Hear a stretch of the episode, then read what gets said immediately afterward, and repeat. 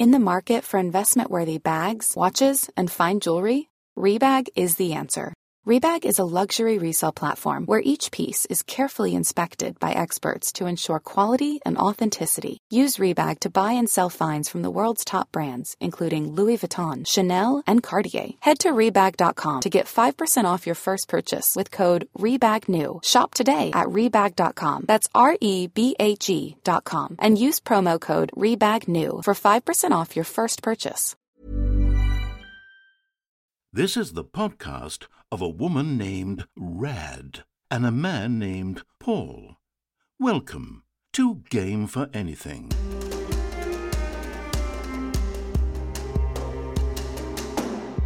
Hello, I'm Rad. Hello, I'm Paul. Are we doing this? We shouldn't. We really shouldn't. Today on Game for Anything, Netflix throwback to 2003 as they pull a 50 Cent and try to, quote, get rich or die trying. And our cup runneth over with a look at the cultural phenomenon that is the Stanley Cup. yes, we certainly have opinions. Paul, you like to watch things. You've got peepers. I- You peep. I do. My little my little jellies love looking at stuff. That's disgusting. Um, so most people, in fact, I'm going to say uh, 247 million people, because that is the number of global subscribers, watch Netflix, right? It has become pretty much a cultural phenomenon. It is the one that people go to to watch their content nowadays. Yeah, when you think of streamers, Netflix is the de facto adjective you often use. Do you remember back in the day when Netflix started as like a DVD mailing service? They changed the game and they used to mail out DVDs to you. Wait, is that real? Were you ever a part of that? No. Yeah, yeah, yeah, dude. I signed up for it. it was like they marketed themselves as like the video store except to your door kind of thing. I don't think that was their tagline, but it should have been. Like the video store, except to your door. That was pretty damn good because I mean I worked at video stores for years and I remember when Video Ezy, an Australian institution, downscaled from a store to basically a vending machine in every 19th strip mall you were at. Is this kind of like that? Um, no, it was like an online service and you order the DVDs and they come to you in these cardboard mailers, just the disc. Yeah, yeah. And you would watch them and then mail them back. So you. It was very strange. It didn't last that long. I can see why. Well, in this digital era, even though Netflix are absolutely stomping the game when it comes to streaming content, mm.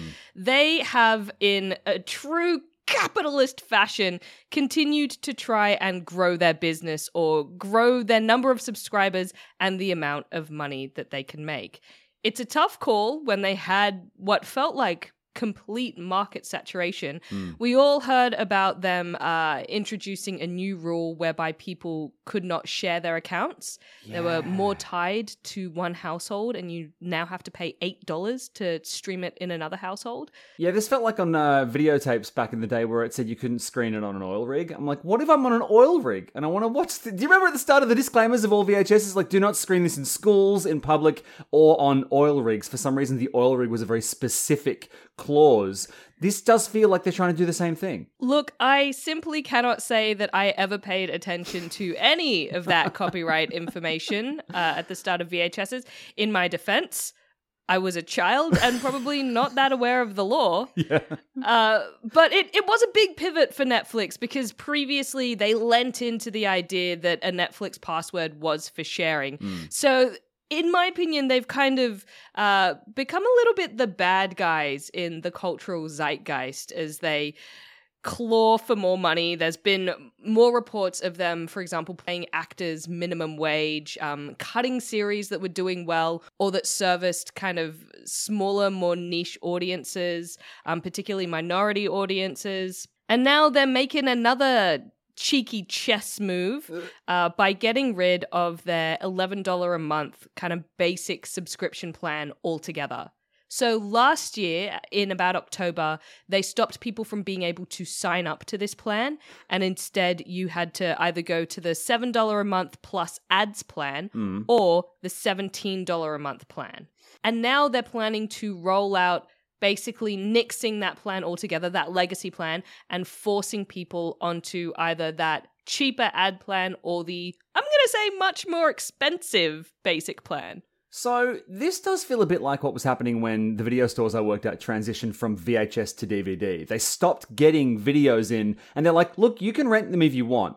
But we'd really rather you didn't. So we're going to put them way up the back, make them more expensive, and just let them slowly degrade. So this is, as opposed to just a sudden transition, they're trying to kind of. Is it sneaky? Are they doing this on the QT or are they being pretty open about it? Um, I think they're being pretty open about it. They've uh, they talked about it in their I'm gonna say business meeting. You know how they have quarterly meetings and they do Oh. up their little business reports. Yeah. Uh, so this was announced in that. Can you tell that I'm not a corporate girly? Yeah, you're bobbing your head from side to side like you're in a costume.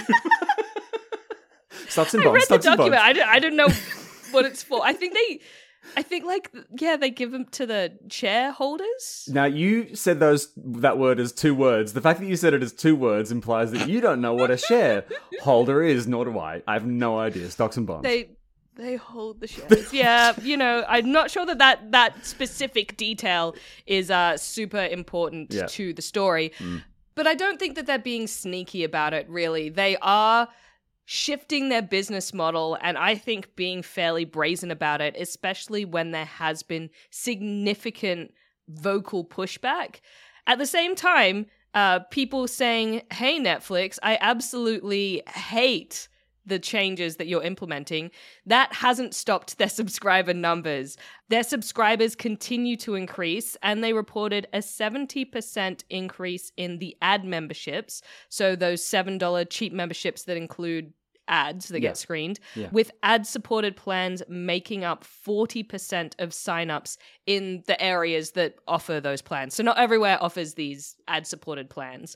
So, that these ads are something that people really pushed back on when it got announced. They were like, I'm paying you. Don't make me also watch ads. I am used to paying to not watch ads. Yeah. So what are you doing? Uh, but people love stuff just a hair cheaper. So I I think that Netflix would probably be making more money this way as well. Oh, that's so frustrating because I swear to God, I'm wondering what the critical kind of that tipping point is where people kind of just jump across to other streaming services. But Netflix have so much of the content. I mean, my problem with Netflix, Rad, is that they have, I think, uh, quantity over quality. You know, they they create original IPs, they fund a season or two, and then axe it if it doesn't become monstrously profitable. There are performers out there having to get side gigs just to kind of pay the rent. It doesn't seem like Netflix are the good guys. It seems like they are, in the words of Billie Eilish, the bad guys. Duh. And I, I, re- I really do want to try and figure out whether there is a. Okay, here's a question for you. Is there a more ethical alternative, or is every streamer going to be the bad guy from now on? Are we ever looking for like big tech companies to be ethical? Oh, no. Like I- Paul, you sweet summer child. Where's the artisanal streamer? Where's the homegrown family? Uh, you know what that is? That's local theatre. But what is the what's the least repellent streamer right now? I feel like that's a hard one to answer because content is always king, right? Yeah. Like you're gonna go to the place that has the shows that you want to watch. I think you're right. I don't think that for me anyway, Netflix is that space anymore. I think they have really lent into their original IP. They it feels like they have fewer and fewer kind of blockbuster movies or even art house movies that I might want to watch. Mm. And instead there's like a slew of really poorly produced kind of cooking shows on these terrible studio stages that Yeah. just feel cheap and haphazard. Yeah. There's like 40 of them. the flood of bad true crime. I mean, what they've done is they've just seemingly adopted a what is the cheapest, quickest way to get as much algorithmic content out as possible.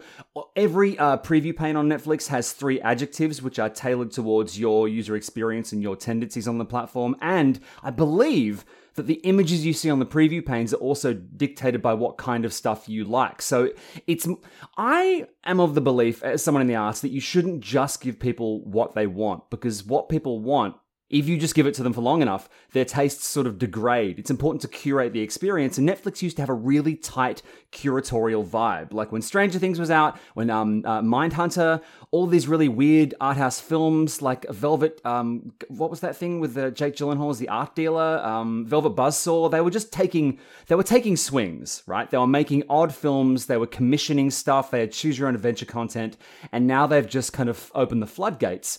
And as a result, it doesn't feel special anymore. Netflix and chill seems more like Netflix and spend 30 minutes browsing for something you don't really want, which is not nearly as catchy. Absolutely. And in an effort to, I suppose, continue to keep people on the line, they're now making another really big shift that they just announced. They're going to move more into airing live sports. they just announced a 10 year deal with WWE's Monday Night Raw. It's a $5 billion US deal. Yeah. And they're just, they're to stream WWE Monday Night Raw live. Okay. Are you a wrestling guy at all, Rad? Uh, no, no. But I know people love it, and that's great. It's a very, very specific wing of the Nerd Mansion, and it's basically NASCAR for nerds. And I kind of have dallied, so I understand the appeal somewhat. But this isn't about the appeal of WWE. Like that has existed That for a very long time. People know it, people love it. This is more about it going onto Netflix, Hmm. a service that has curated itself as being about TV and movies. It's they've you know, they've dabbled into games. That was an interesting space for them to go.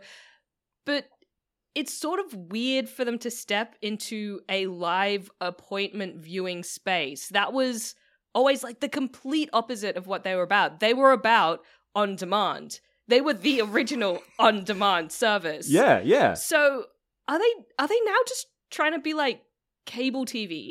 I don't know because when you walk into a restaurant, if they have 400 dishes, they're not going to do any of those dishes well. But if you walk into a ramen joint in Japan and they make two things, they have eight seats, you go, I know that this is tailored for.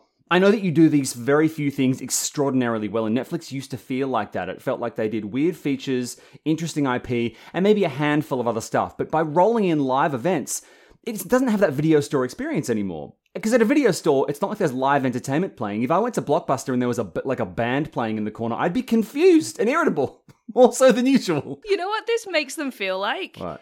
All of the free to air like streaming services. Yes. Like I feel like I'm going into 10 play. I have to watch an Oh. ad before I get to my piece of content. Mm. And they've also got like The watermarks, the little animatics, and the. yeah.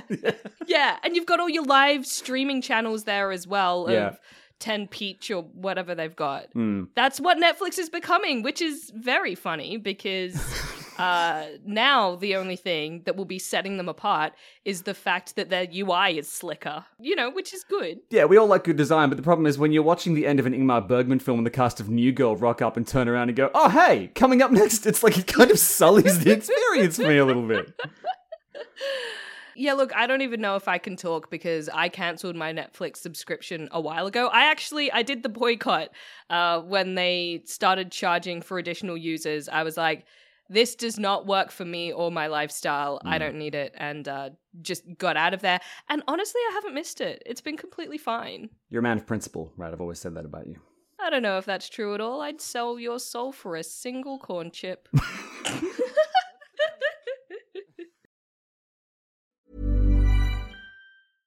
I'm Sandra, and I'm just the professional your small business was looking for. But you didn't hire me because you didn't use LinkedIn jobs. LinkedIn has professionals you can't find anywhere else, including those who aren't actively looking for a new job but might be open to the perfect role, like me.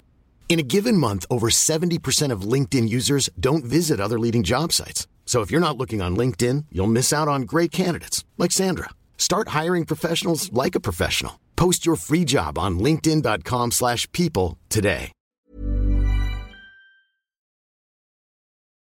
Well, right, speaking of late stage capitalism consuming us all, uh, I want to talk to you today about the Stanley Cup. Do you know what the Stanley Cup is? I'm getting sports vibes. I'm getting not only sports vibes, important sports vibes. Yeah.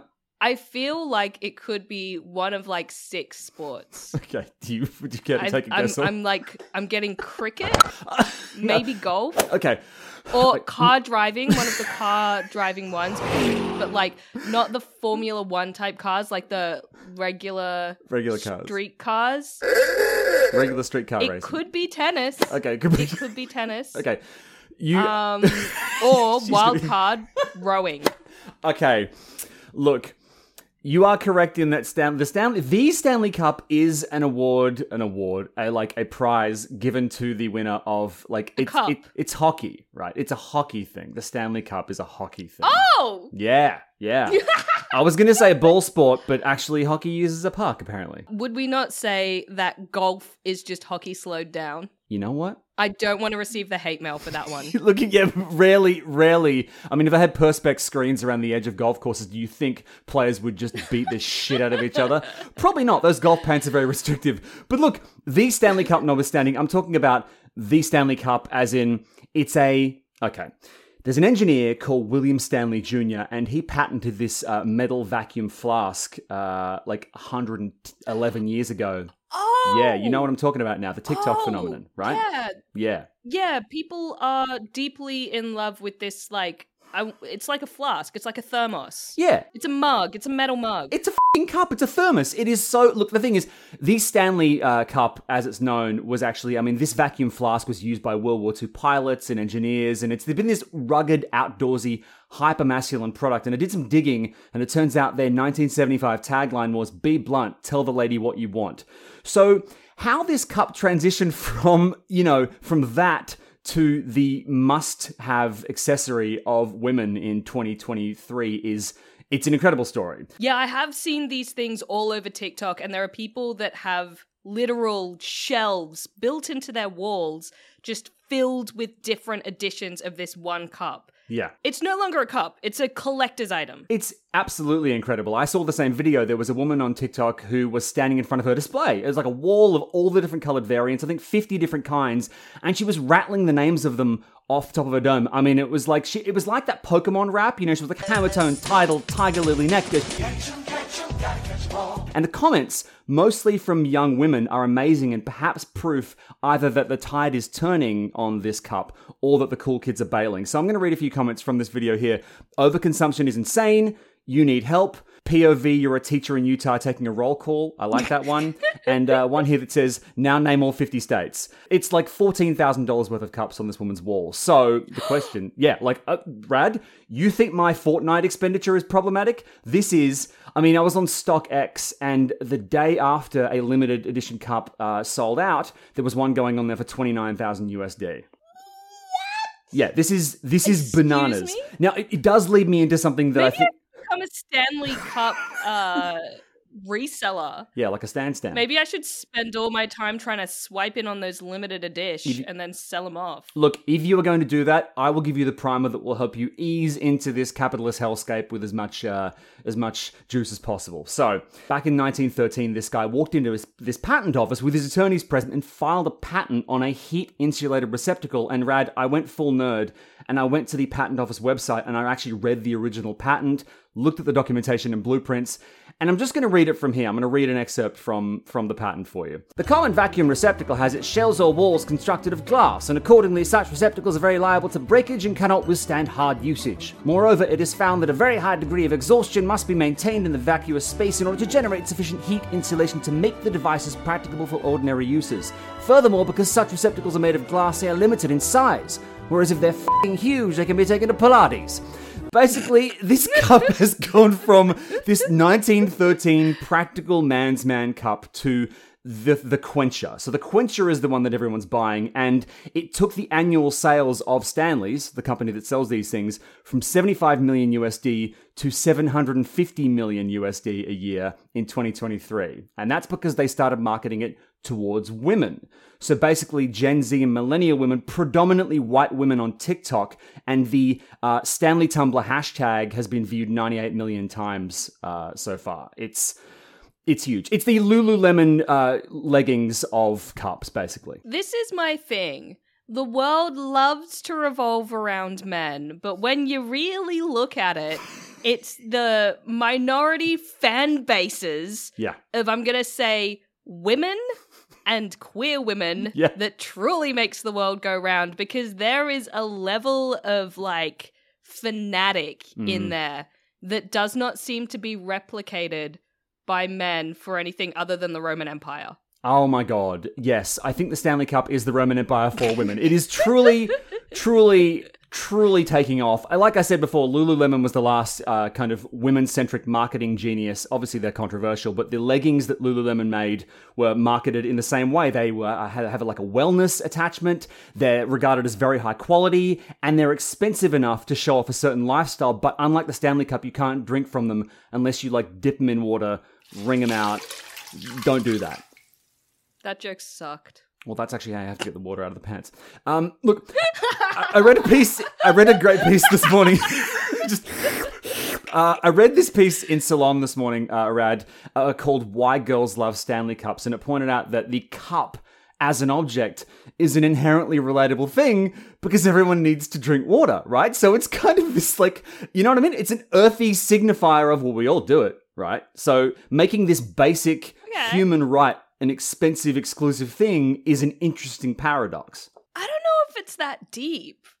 I think it's just like it it's it's partly, you know, jumping on trends and uh yeah, that that human nature of wanting the exclusive thing Mm. and it's a sharing kind of experience, you know, it, it's like beanie babies back when that was a thing. Yeah. It's also just collecting. Like people just love to collect and I don't think that's exclusive to any kind of person. It's just something sick in our heads. Some people just have it worse than others. but at the same time like I do I do think it's silly because I don't see how anyone needs that many cups. I'm not a collector for stuff like that, I guess, but I do collect like I can't I don't know that I can poo-poo anyone's uh silly little love for things other Yeah. than the absolute excessive nature that it goes to and the fact that it becomes a little bit of a status competition. Yeah. That's the point where I, I think I go, well, I don't really know that you're doing this for you anymore. You're doing it to look like a big dog. And that to me seems it just doesn't it doesn't have the heart, doesn't have the spirit of a sports movie where they win the Stanley Cup, you know? which which sport is that again, right? Uh it's either golf, rowing, maybe tennis. Actually, Rad, the Stanley Cup is interchangeable. It's like a universal adapter. It works with any sport. it works with any sport. You, you hand the Stanley Cup to any winner of any sport right now. The thing is, actually, on that Rad, I've seen videos of girls opening them. Remember that classic Nintendo 64 video where that kid opens the 64 on Christmas Day and absolutely loses his shit? No. But I do remember an avocado. the reaction of the of the avocado kid is one nine hundredth of the reactions that young girls are getting to open a opening like a functional cup. But in regards to the collection, I actually did some digging because I was curious, Rad, uh, in light of this conversation and on the last episode where I confessed to collecting dolls. Now, basically, what I wanted to do is try and figure out why we collect things, and there's a consensus on like four broad theories as to why human beings collect things, and I wanted to run them by you if that's okay. Please do. I want to know what makes me tick. Okay, so the first one is that psychoanalysts have suggested that unloved children seek comfort in accumulating belongings because the the more lovely things they have, the more thi- like those things are proof of their worth. You are holding your chest and gasping. Is this is this too close to home? I will not discuss my childhood. Next question. Okay. Next theory is uh, collecting is motivated by existential anxiety. So basically, you know how you you know you're going to die one day, and the idea is that even after you die, the things you collected, the curated collection, which also speaks to your taste and your curatorial sartorial finesse, will live on long after you're gone. Uh, I feel like maybe that is only applicable to those people that have an entire house full of like Ronald McDonald's or something. Wait, I, I feel like that like look, toys that- or people? that's that's the kind of thing that lives on. Right, yeah, but not in a good way. You don't want to find like if you've got a, a, a house in Utah which is just full of different skin, you're going to be the skin guy. What you actually want is a. I be, I was thinking about the Elgin marbles this morning. So when you get to the British Museum, Rad, the British have stolen huge chunks of the Parthenon, like most of the marble and statue statuary and whatever. So the civilization that built this beautiful thing lives on but they're living on in a context which is rampant theft. So it does become complicated because when you're gone, you don't get to dictate how or where it's displayed or whether anyone sees it or not, right? Okay. Okay, what what's number three and four? Okay, number three is uh, peacocking. So basically, uh, you know, when different animals uh, try and attract mates by showing how able they are to accumulate and collect things, right? So look how resourceful I am. I have $700 worth of Funkos. Look how fertile I am. I don't know if this one works. I, I don't agree with that theory. I don't think that at any point truly has collecting been a romantically or sexually attractive feature. Um, I can't think of a single collection that would make anyone I know go, "Oh yeah, they seem like a stable partner." yeah, that's the problem, Rad, is that once you take a collection too far, it becomes psychotic. Like four or five incredibly curated uh, pieces of taxidermy, kind of cool in the right context. But if you walk into a room and it's nothing but dead animals and you have to like squeeze sideways to get through them, that's a, that person is not letting you leave. well, that's how I'm hoping to be. Yeah, I know. Okay, number four. Okay, number four. Number four is actually interesting. It's the concept of contagion. So collectors get attracted to objects that are infused with the essence of people who own them. So, for example, Emma Chamberlain got on TikTok and gave the cup an endorsement in the early days. Celebrities, Kardashians, basically trying to get a contact high from the uh, status and the popularity and wanting to be part of the cool crowd. So, I think that probably speaks to the Stanley Cups more than any of these for me. I definitely think so as well. But I think the fifth one that has not been mentioned Yeah. is the thrill of the hunt. Oh, because for me, yeah. that is a lot of what collecting is. But that's not as applicable to this Stanley Cup collecting, I don't think, because it's more just like buying the new release and getting that limited edition. It's not trying to find an original 1913 Stanley Cup. That's a great point, actually, because for me, if I was a collector of the Stanley Cup, I'd want the Stanley Cup. I'd want the original patent, right? I'd want to go back in time, not forward in time. Did you know that you can still buy a lava lamp made by the original manufacturers and designers of the lava lamp? They still make them as they did the originals. It's the same like original design. See, that's infinitely more appealing to me. I mean, if I drank from it, I'd die because the wax would harden in my body. But it's uh, it's a it's a totally different uh, itch that it's scratching, definitely. Yeah, it well that feels like connection to history, right? Yeah. I actually have one. They are heinously expensive, but they are nice. I've seen it in action. It's beautiful. It looks like a work of art, and you couldn't put hot wax in a Stanley Cup and heat it up because the insulation would ensure that it would never heat up. Thanks, Stanley Cup. No, wouldn't it make it so that it does heat it would retain its heat? To that point, there was a video a woman released on TikTok. Uh, her car uh, burst into flames and burnt to a crisp, and her Stanley Cup was still intact, unscathed, and she rattled it, and there was ice inside. It kept the drink cool. So I guess what I'm saying is, if you heated the cup up on the outside, the insulation would actually keep whatever it was in the inside at the same temperature it was at for long enough that it wouldn't be worth the effort. I love that I just made you explain the joke. God damn it, I did, didn't I? God damn it. But at least it sounds like the Stanley Cup is a very, very well made product. Like, that has appeal in itself. And if more people are caring about and going for super well made things that are going to last, even though they're collecting like 50 of them and they probably don't need to, and it, that does kind of defeat the purpose. Uh, look, I'm into it. I'm into well made things and I'm into celebrating them. So go on, girly. Get your limited edition Stanley Cup. I saw that Taylor Swift collab. Yeah, and maybe if Netflix had the same approach to their output, uh, as in putting out fewer of them of high quality, we'd be in a better state in the streaming world as well. Exactly. It's about shifting culture, which is exactly the type of thing that we are trying to do here on Game for Anything. But that is it for this episode. Thanks for joining us, and we'll see you next time.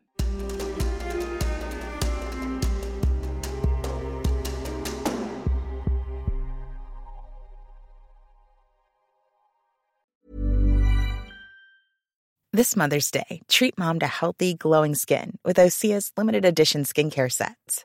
Osea has been making clean, seaweed infused products for nearly 30 years.